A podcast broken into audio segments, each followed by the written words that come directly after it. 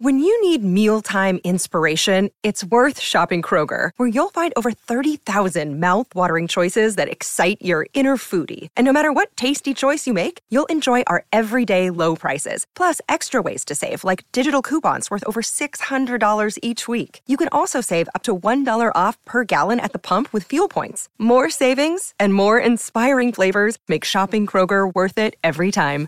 Kroger, fresh for everyone. Fuel restrictions apply there has to be some way of imagining democratic equality that doesn't sidestep historically derived differences.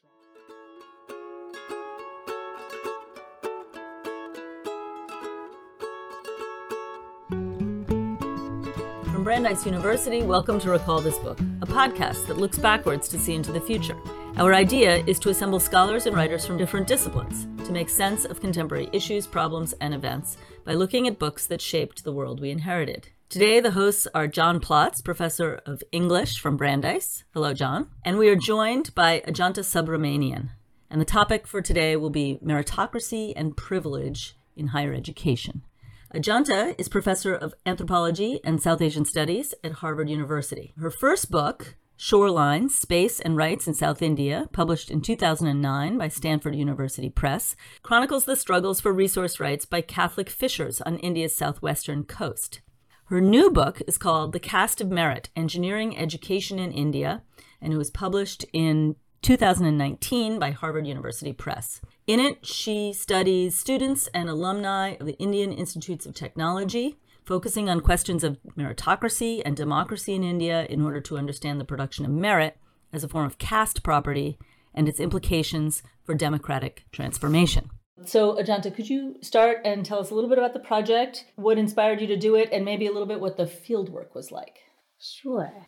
so, this I want to say that this project has been in the making for most of my life mm-hmm. because I've been surrounded by engineers for most of my life, mm-hmm. many of whom uh, members of my own family, and have been told repeatedly, especially by opinionated uncles, uh, that my choice of anthropology mm-hmm. was a frivolous one. Mm-hmm. And I was only able to make it because my father worked in international development and was mm. able to afford me the luxury of pursuing whims. Uh-huh.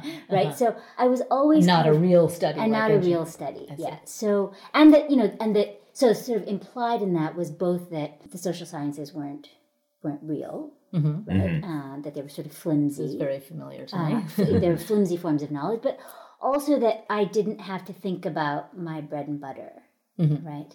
Uh, that because my my father had left India and was a mm-hmm. dollar earner, mm-hmm. that I you know didn't have to think in terms of social mobility, right? So um, I mean I've so I think that this irritation uh, mm-hmm. at, at being sort of dismissed so easily mm-hmm. mm-hmm. uh, was always sort of with me. Mm-hmm. Um, so would you say this book is retaliation? perhaps, perhaps. but but I also think it was just um, being exposed to an inc- an incredibly shrill politics around merit mm-hmm. in India.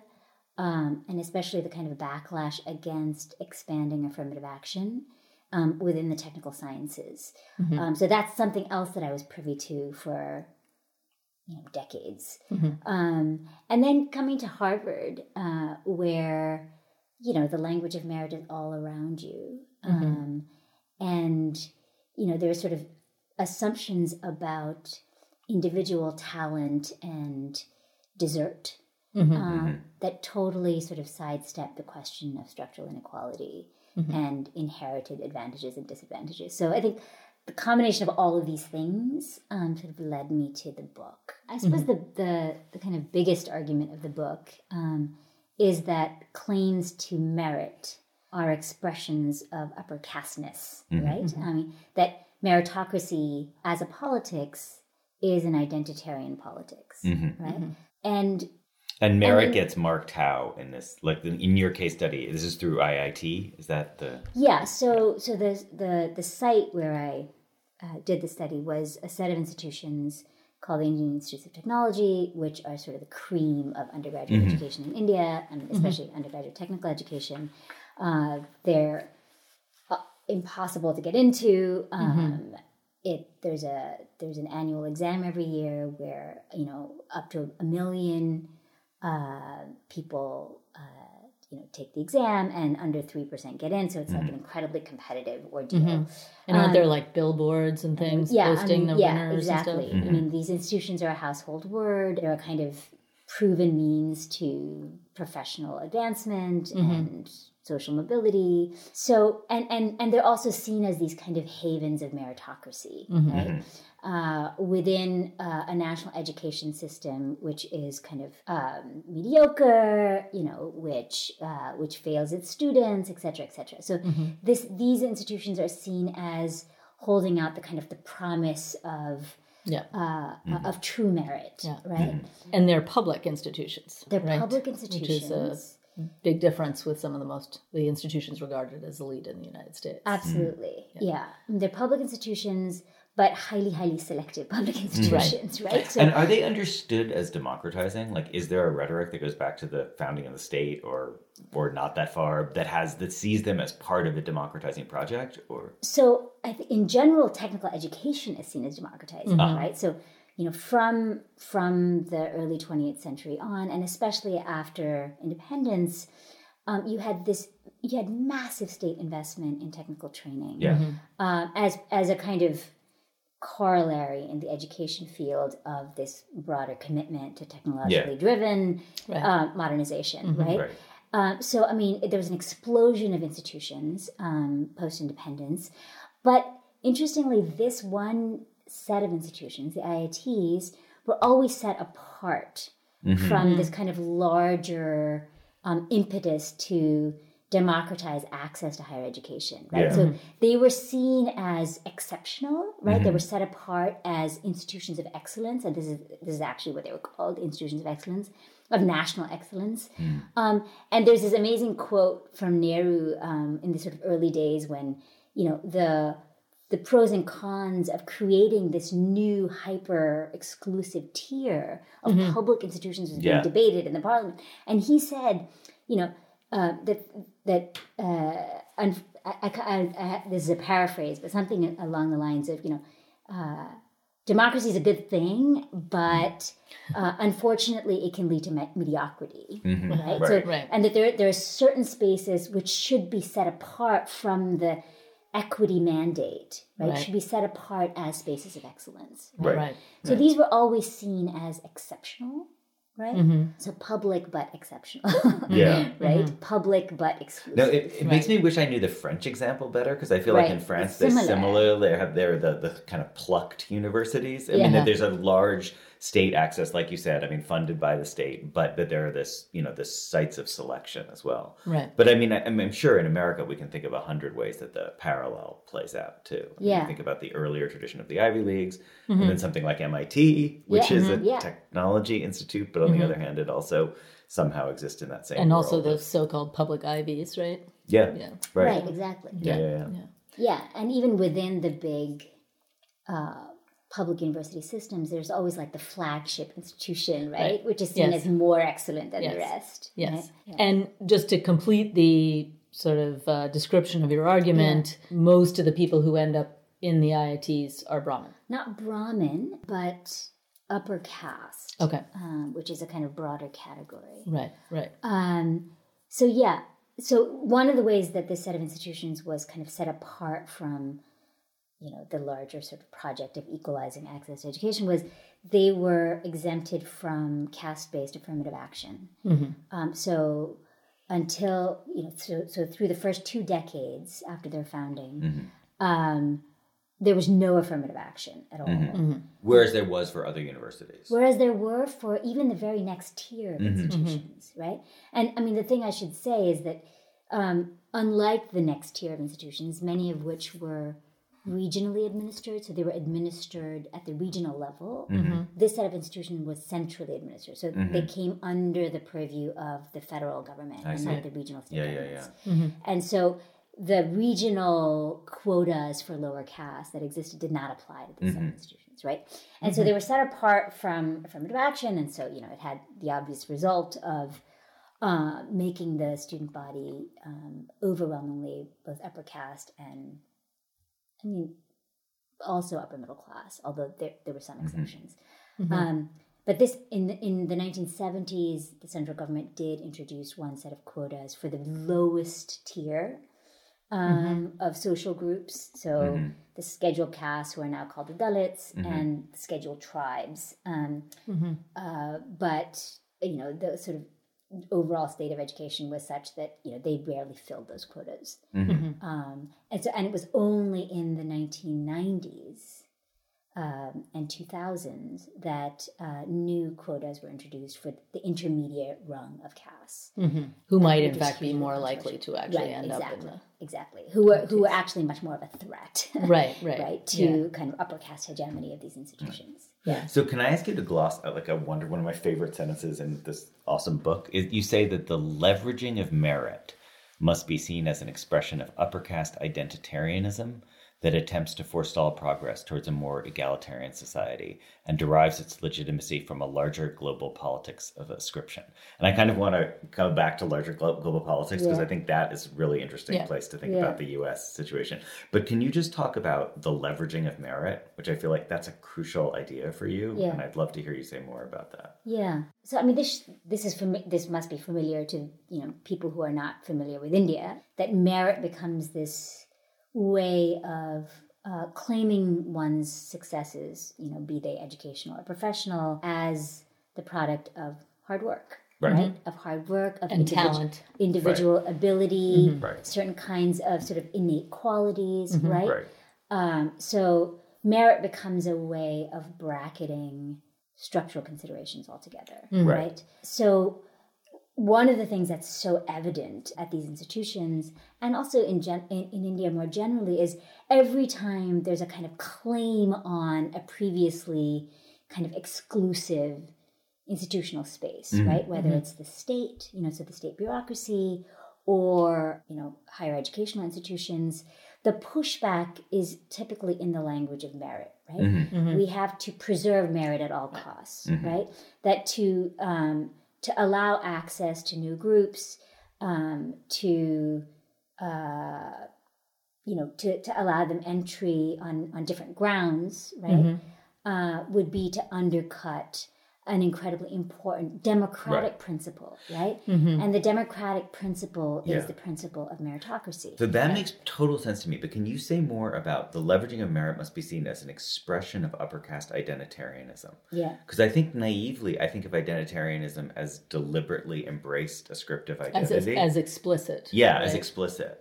Whereas what you're describing sounds Yeah. to me like a pro- Yes. it's a It's a kind of proxy, yeah. misrecognition or a proxy. Yeah. So yeah. So, I mean, I should say that I don't know what the response to this book is going to be, Mm-hmm. but I expect that the thing that my interlocutors will hate the most Mm-hmm. um, is is being called caste subjects, right? Mm-hmm. I don't think that they'll care at all about the leveraging part yeah. Right. because you know they believe that the world is one of competition, Right. right?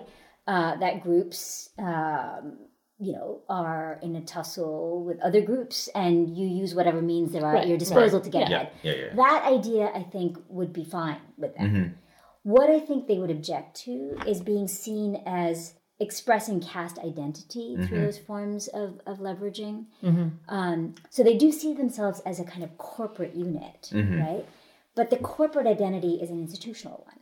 Right? They see Right. themselves as IITians, Mm-hmm. or a, or a kind of occupational one. They see themselves as engineers. So there are all mm-hmm. these mm-hmm. there are all these corporate Brand forms of IIT. identity that they are completely comfortable with. But caste, I think, Yeah. is one that they they they actively uh-huh. disavow, Right. and they don't they don't disavow it Yeah. as as culture. So what I mean by that is, so if I if I ask them, you know, what's your caste background, I think many of them would would say what it is, right? Mm-hmm.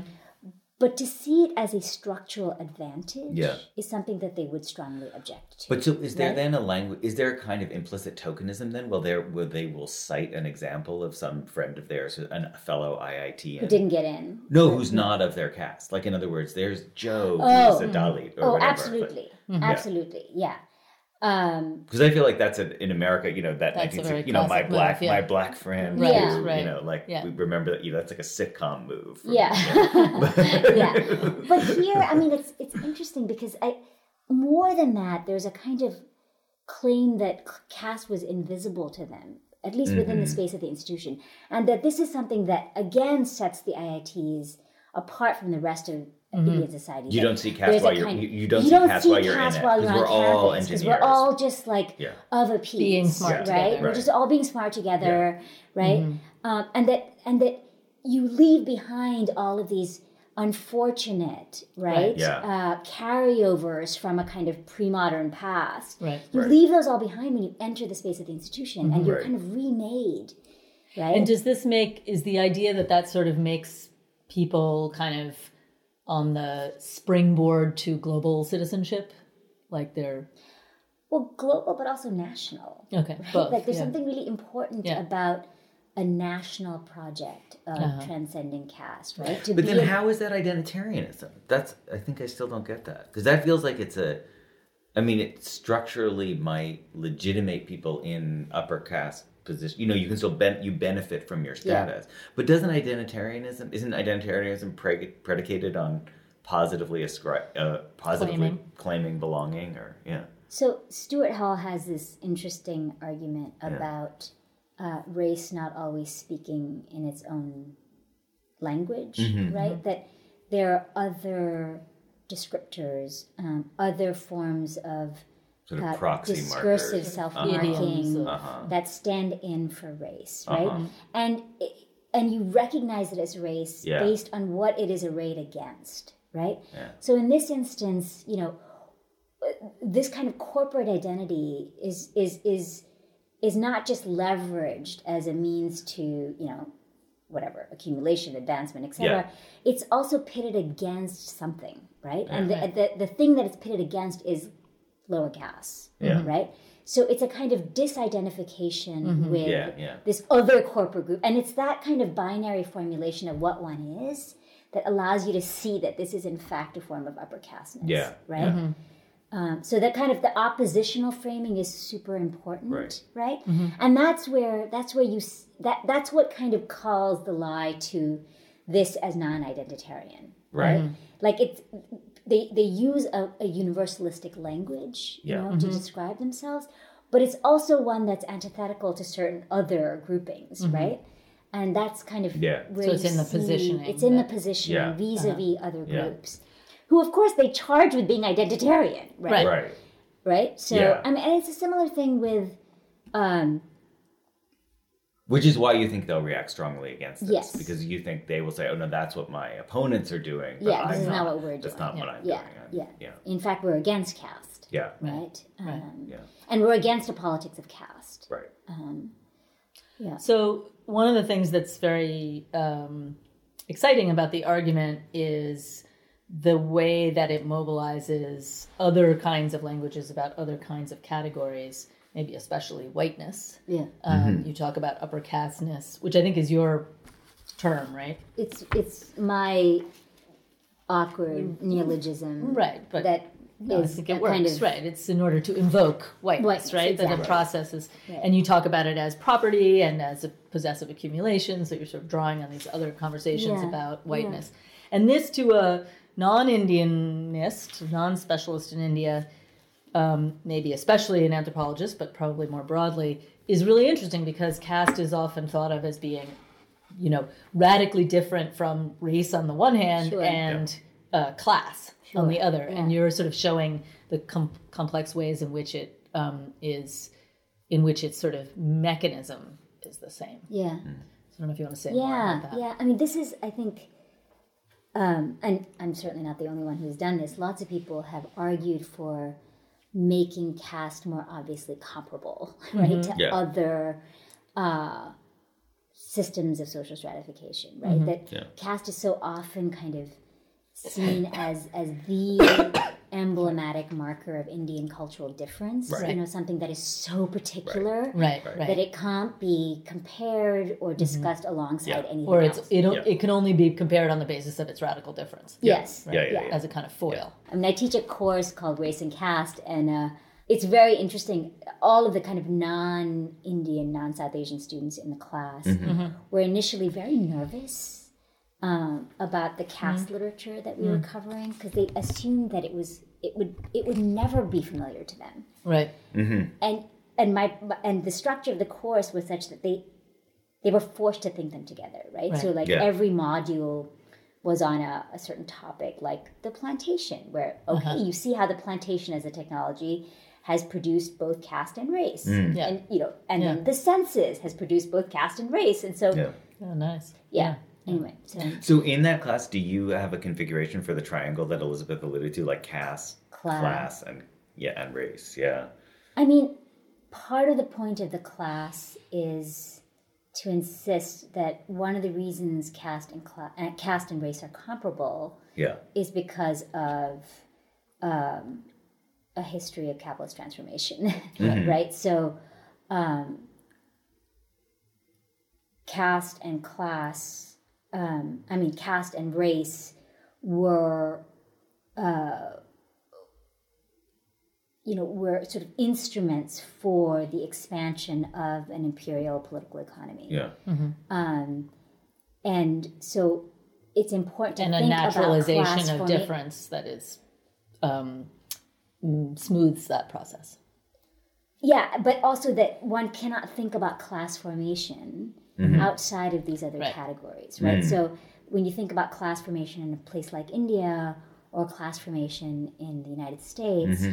you know, it was always rooted through these sort of so-called ascriptive categories, right, Yeah. of race and caste. So Right.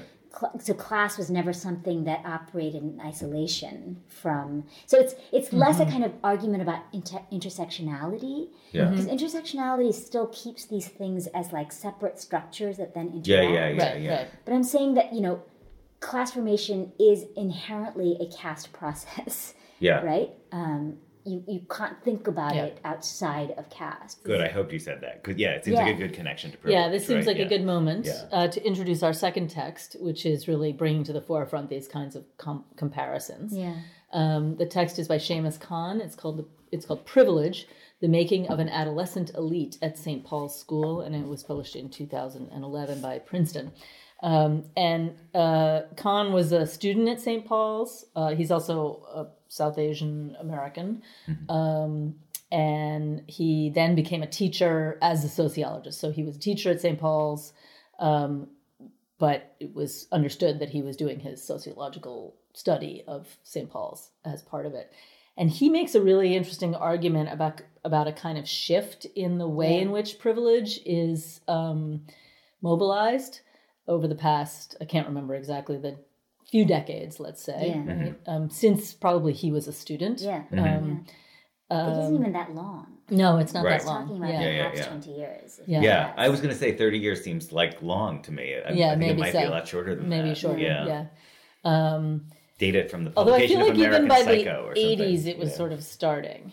Um, yeah. But Greed anyhow. is, greed is good. Greed Yeah. is good yeah. Well, and the I mean specifically this shift from sort of privilege as being marked by the kind of boundaries that you can keep and the way that you can keep people out yeah Mm-hmm. um, from a much more kind of in some ways immediately seemingly appealing mode of privilege but also maybe more insidious because of that which is sort of privilege as this ease of being able to go anywhere right like now Mm-hmm. you don't have to buy stuff from brooks brothers you can buy stuff from target Right. but it's your ability to buy stuff from target and brooks brothers that kind of marks you as Yeah. privileged Yeah. Can I just quote his three lessons Um, yeah. of privilege because they seem so So great, yeah. they're great and yet they're so paradoxical. But okay, so the three, Yeah. three lessons are one, hierarchies are natural Yes. and can be used to one's advantage. Two, experiences matter more than inha- innate or inherited qualities, which is so worth unpacking. And three, the way to signal your elite status to others is through ease and openness in all mm. social contexts. E- inequality is ever present, but elites now view it as fair. Yeah. Right. Yeah. Yeah. Right. So ease and openness, yes, but not democratic level. Right, right. So you get to go Exactly. everywhere, but you go everywhere across difference. Yeah. And you're Yeah. and there's a differential distribution of the ability to go everywhere. Absolutely. And he Right. talks about seeing hierarchies as ladders you can climb, Mm-hmm. Right. right? Yeah. And and this idea that you know that that everyone has opportunity, right? Stands in for a true commitment to equality, right? Yeah. Right. Yeah. So opportunity takes the place of equality. Right. Right. Right. Yeah. And I mean to me it seems sort of an extension or a like it's more it's making the language of merit even more flexible. Right? Because it's sort of it makes it into this kind of traveling quality that isn't just linked to um what used to be called breeding or accent Yeah. or Yeah. you know I see what you're all these yeah. kinds of things. Yeah. and that's and that's partly the alibi, right? Um, I mean, Right. as he says, St. Paul's has changed, right? I mean, it does. It looks, it looks more like the world, um, or like the nation, I suppose. Um, Except, you know, you scratch the surface and you realize that, you know, in terms of class, for instance, Right. uh, there is still uh, a uniformity Yeah. you know, to who is able to come, Right. right? Right. but it's this it's this idea that you know the doors are now open uh, and people can come in and that um, and that the new kind of uh, outsiders right are are the ones from these these old elite families right? The ones who think that they're simply entitled to st paul's because uh, their legacy admits. I mean they're the ones who are now seen as as not embodying Yeah. the spirit Sort of of deeply the institution Right, right, Yeah, yeah, yeah. Right. But then the other part of it is, yes, it may look like more like the nation, and there may be even be some class diversity, but the experience of St. Paul's is It's radically very different, for those different students, right? Absolutely. And Yeah. the ways in which they are made to feel like they belong or not. Yeah, Yeah. yeah. Um, so by the end, I mean, you you see that um, working class kids and non-white kids um, aren't able to inhabit that ease Right. in the same way, Yeah, right? Um, and especially if if they insist on um, keeping their own backgrounds in the foreground, right? Right. Um, you know, uh, they're seen as somehow sort of intransigent, right? Right. Right. Um, There's an interesting um, anthropological article um, about diversity as a resource on college campuses. Yeah. And it's sort of connected to this, right? It's like the the working class and students of color who are there are sort of there partly to be mobilized, not Yeah. necessarily to mobilize themselves, Right, right? right. So if they don't kind of play that role effectively, then there Yeah. are costs. Yeah. Yeah. Yeah. So this one black girl that he writes about Mm-hmm. is is somewhat friendless because you know she's so aware of you know all the people from her neighborhood who aren't at St. Paul's, right? Even as her presence is being celebrated, she's so acutely aware of how exclusionary the space actually is, Yeah. right? Yeah. Uh, And no one wants to be reminded of that. Yeah. Yeah. Well, I, yeah. I think I, that wasn't supposed to be her job by That coming was there, not right? supposed to be her job. I think I've plugged this book before, but that Anthony Jack book about the Yeah. privileged poor, I think Yeah. it's fascinating Yeah. about that. Just like kind of giving that as a sort of more granularity to that way that you can arrive and then serve the purpose of Yes. being Yeah. the kind Yes. of diversity for others' benefits. Yeah. Exactly. Yeah. Yeah. Yeah. No, I feel like the in, the uh, the insight about access is not the same as equality. Is is Mm-hmm. the crucial one there?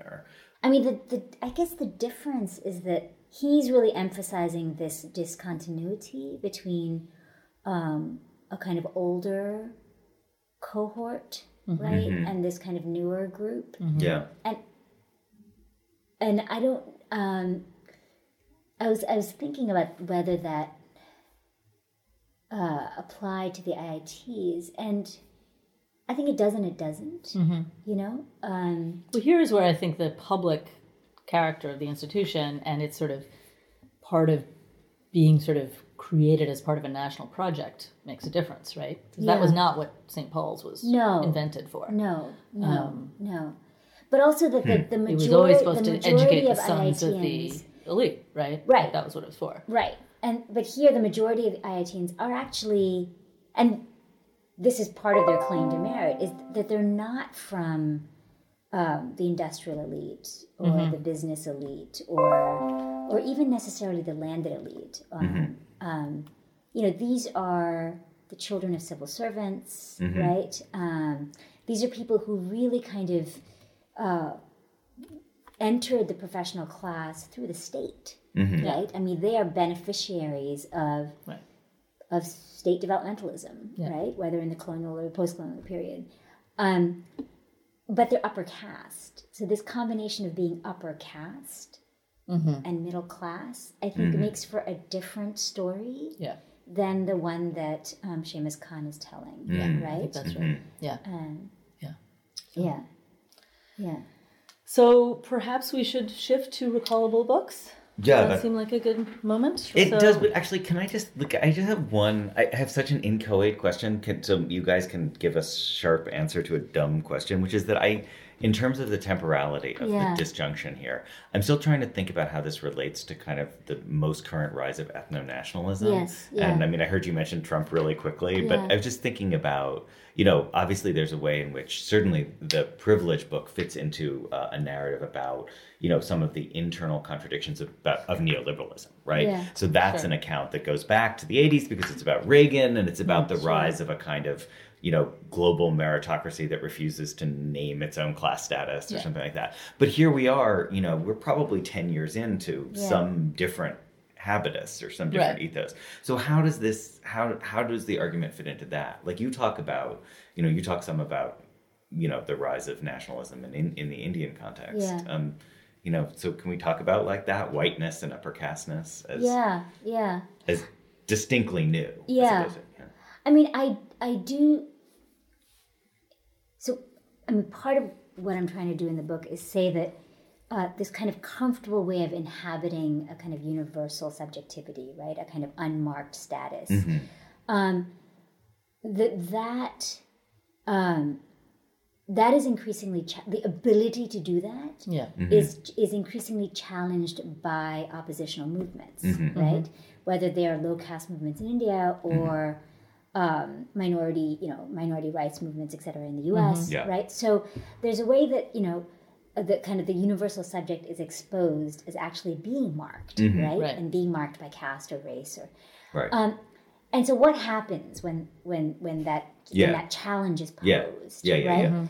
Um, and I think the the what what happens is that suddenly um, the a, a kind of commitment to liberal universalism phrase, right? Uh, and there's a kind of uh, there's a retreat, right, uh, into a much more kind of defensive posture, right, and a much more explicit claim to identity. yeah. Right. So But that does not seem to be what's happening at in Khan's book. They seem to be doubling this- down on on, it. on the liberal individualism, Yeah. How- how long if he wrote it i mean it was published in 2011 so let's say the work was 2008 I think that, like yeah, if he I'm wrote cu- it I would be curious. different, I would yeah. be curious um, whether there's Yeah. a, there would be a difference now, Yeah. right? Um, so, so I do think that there's been this kind of like a, a, a, ret- a return to a much more kind of explicit claim right um, to racial or caste superiority, Yeah. but it's not the old racial or caste superiority because it's still kind of blended with notions of meritocracy, right? Yeah. Um, right so, um, And you see that return as a cultural outgrowth of responses to minoritarian movements. I so do. so it's in, so it's explicitly sort of provoked by this egalitarian possibility. absolutely, Yeah. yeah. I mean, I, I think it's a kind of uh, the more the push to share the pie and not just Yeah. be benevolent patrons, right Yeah. right? and the to, more and there's to a kind of not be the ones who set the terms of how the pie is shared yeah, right yeah. The more there's this kind of return, and then which which begs the question of where is this all heading, right? Yeah, like right, right. if that's the response, you know, is there any possibility for a kind Right. of a shared politics, Mm-hmm. right? Yeah. Um, which is actually about egalitarianism, Mm-hmm. right? Um, and not just the recognition of multiple differences or whatever it is. Yeah. Um, and I, um, and I do, I don't know. I mean, I, I do think that there's, uh, there has to be some way of imagining democratic equality that doesn't sidestep historically dif- derived differences, right? I mean, Right. one has to work through those in order to achieve Right. a kind of proper equality that's not just Nominal, formal, right? It's it, where it's actually a sort of substantive form of equality. Um, uh, and I think one of the reasons why a kind of that, the sort of the earlier form of universalism was so hollow is because it was about the transcendence of difference mm-hmm. and not about the working through like mm. lived embodied differences in order to come to something that was more that's more equal. Does that make sense? Right. Actually, maybe that's a good pivot to talk about my recallable book, which is basically a it. book from the moment of the guilt moment. so the book that I was thinking of um, is Nicholas Lemann's The Big Test, and I think it's 1999. Yeah. But his it's the secret history of the American meritocracy, and so it's about the SAT, and it's actually about. I mean, it's certainly about the um, privilege accorded to those old to the old ivies, but also, as somebody mentioned earlier, the public ivies, like the way in which places like University of Michigan and University of California also had a kind of um, hyper porous screening mechanism that could draw people up into their world without fundamentally deranging the quality of the elite education they were offering. So it's just a fascinating. It, it for me, it helped me think about how the American paradigm of you know public education has always had these internal differentiations in it. Um, but the thing that I wanted to say that relates to the guilt point is that it, you know Lemann does do a good job of explaining how this kind of new access into privileged education came out of the post-war American sense that somehow society had to be committed to democratic openness, even though people weren't willing to allow that process to go completely. At least they had to sort of provide some kind of redemptive narrative. Yeah. And so I guess in a way it's it's the case to be made for hypocrisy, you know, that, that hypocrisy does produce some, you know, some element of openness. Um, but it's a fa- it's just a fascinating and, and it's granular account of how these educational systems can change superficially in so many ways without Yeah. changing behind the scenes. It's, Right. it's so worth reading. Yeah, yeah.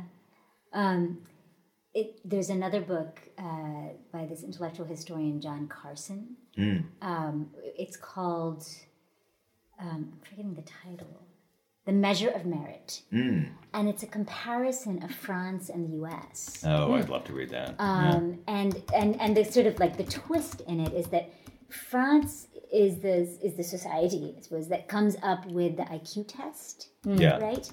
And the IQ test um, becomes all the rage in the United States. It get it, it people pick it up and run with it. Yeah. Yeah. You know because it's it's fits so well with um, ideologies of of individualism, Yeah, right? yeah, yeah. right? Right. Um, you know this idea of the kind of objective quantitative measurement of merit uh, whereas it falls by the wayside in france right where you know sort of insti- where the sort of notion of institutions and kind of expert judgment um, is so powerful right um, that, the, that the test is not allowed to kind of stand in Interesting. for everything. Yeah, so, yeah, yeah. so that would be an interesting Yeah, that would be a great comparison. yeah. yeah. um, Yeah.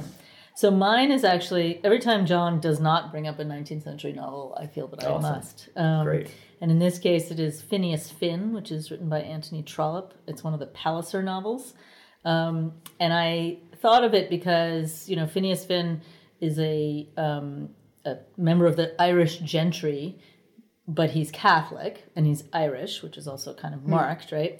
And he comes to London and he actually does very well. But there's a lot of conversation about him doing well, the reasons why he's doing well, even though he's Catholic and Irish. And there's quite a lot of sort of anti Irish um, sentiment throughout Trollope's books. Um, and, you know, it, it comes down to these questions of breeding. He looks good in a coat, he knows how to hunt um, a variety of ways in which he kind of displays his um, capacity to join his merit, right?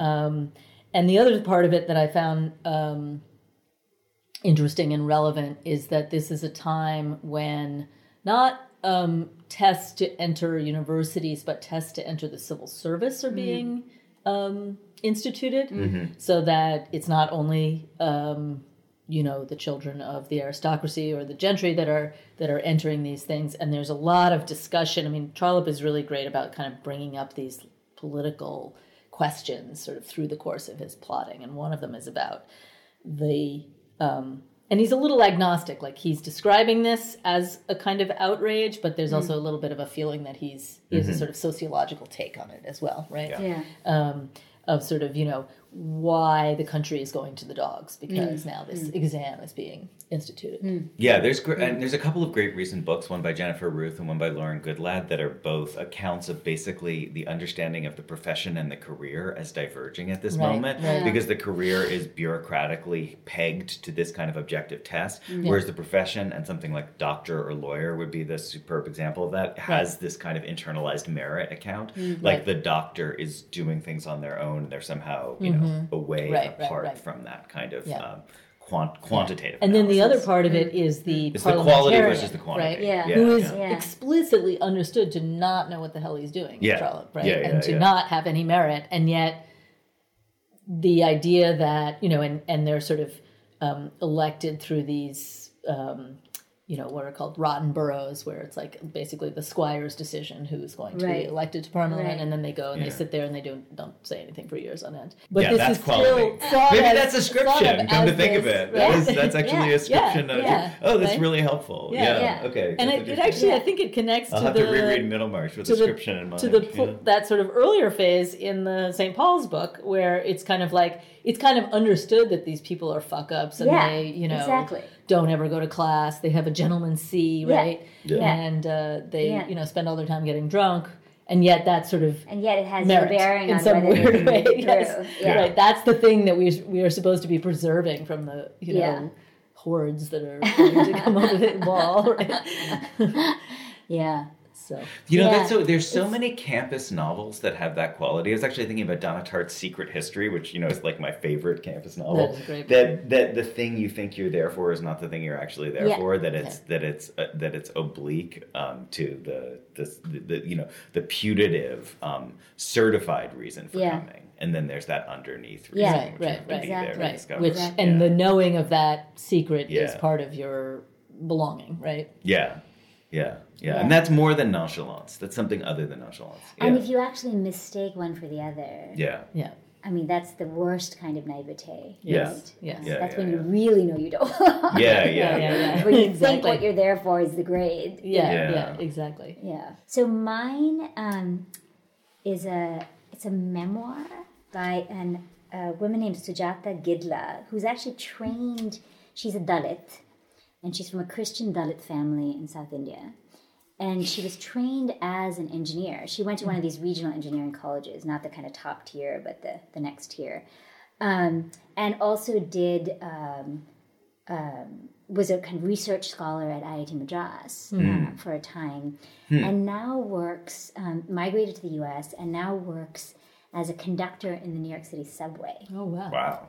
Um, and it's this, it's one of these stories which is the story of modern India. So the subtitle is An Untouchable Family and the Making of Modern India. And the title is Ants Among Elephants. Wow, that sounds great. Um, Yeah. And it's this remarkable story, and the, sort of the two, um, it's I mean, one could think of it as you know the story of the post-independence period uh, from the vantage point of uh, a Dalit family's experience, and a kind of a multi-generational account of a Dalit family's experience.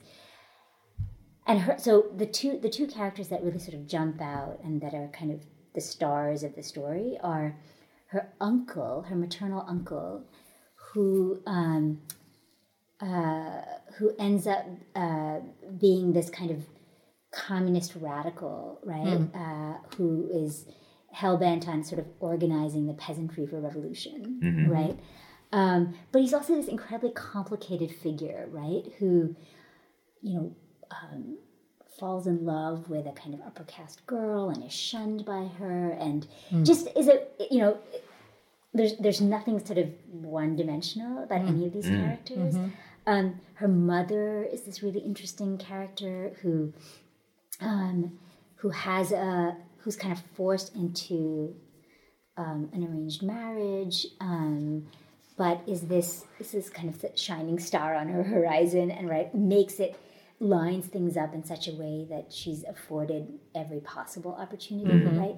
And and it's this so, but she has this like really amazing way of talking about how caste, and especially to be a Dalit, was inescapable, right? That, you know, you you couldn't but be a Dalit mm. in mm-hmm. India. Mm-hmm. Um, mm-hmm. so the sort of uh, aspiration to unmarking wasn't even thinkable, mm. right? It was not thinkable. Um, but she also says that you know, it, when she it was only when she came to the United States that she thought of her story as a story, right? Hmm. Mm. Um, so I mean, the, the, just to give you a taste of it, she says she starts. My stories, my family's stories, were not stories in India. They were just life. Mm-hmm. Hmm.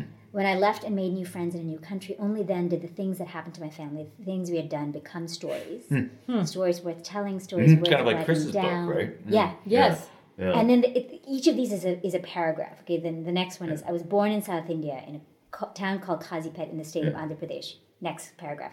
I was born into a lower middle class family. My parents were college lecturers. I was born in untouchable. Boom. Right? Yeah. So it's it's a it's a kind of like coming to consciousness Mm-hmm. story, but but one where she was always conscious, Mm-hmm. right? So it's a it's quite remarkable, and I've I've I haven't read anything like it. Wow, that sounds great. That's great. And there is a whole there's a whole tradition of uh, of the kind of Dalit memoir. You know, mm-hmm. there were mm-hmm. there are sort of there are, there are precursors to this mm-hmm. um, that are kind of in the same vein. Mm. But there's something about hers which is almost more compelling because it's it's so unsentimental, right? Um, and it's transnational, right? Right. Which gives it a kind of unique twist. Yeah. Um, anyway, so that's my recommendation. That's great. Thank you. Yeah. Okay, with that, we will say goodbye to Ajantha for the moment, and thank you very much Thank for you. this conversation. And Yes, thank, thank you, you John. so much. Yeah. Recall This Book is the brainchild of John Plotz and Elizabeth Ferry. It is affiliated with Public Books and is recorded and edited in the Media Lab of the Brandeis Library by Plotz, Ferry, and a cadre of colleagues here in the Boston area and beyond. Our music comes from a song by Eric Chasalow and Barbara Cassidy, Fly Away. Sound editing is by Claire Ogden, and production assistance, including website design and social media, is done by Matthew Schratz and Kaliska Ross. Mark DeLello oversees and advises on all technological matters, and we appreciate the support of University Librarian Matthew Sheehy and Dean of Arts and Sciences Dorothy Hodgson, and at the Mandel Center for the Humanities at Brandeis. We always want to hear from you with your comments, criticisms, or suggestions for future episodes. You can email us directly at ferry or at plotz at brandeis.edu or contact us via social media and our website. Finally, if you enjoyed today's show, please be sure to write a review of us on iTunes, Stitcher, or elsewhere. You may be interested in checking out past episodes, including topics like love, deindustrialization, Polynesia, or some other angle altogether. Other episodes, which we're calling Recall This Book in Focus, include conversations with Samuel Delany, Zadie Smith, Mike Lee, and more to come. And with that, thank you and good day.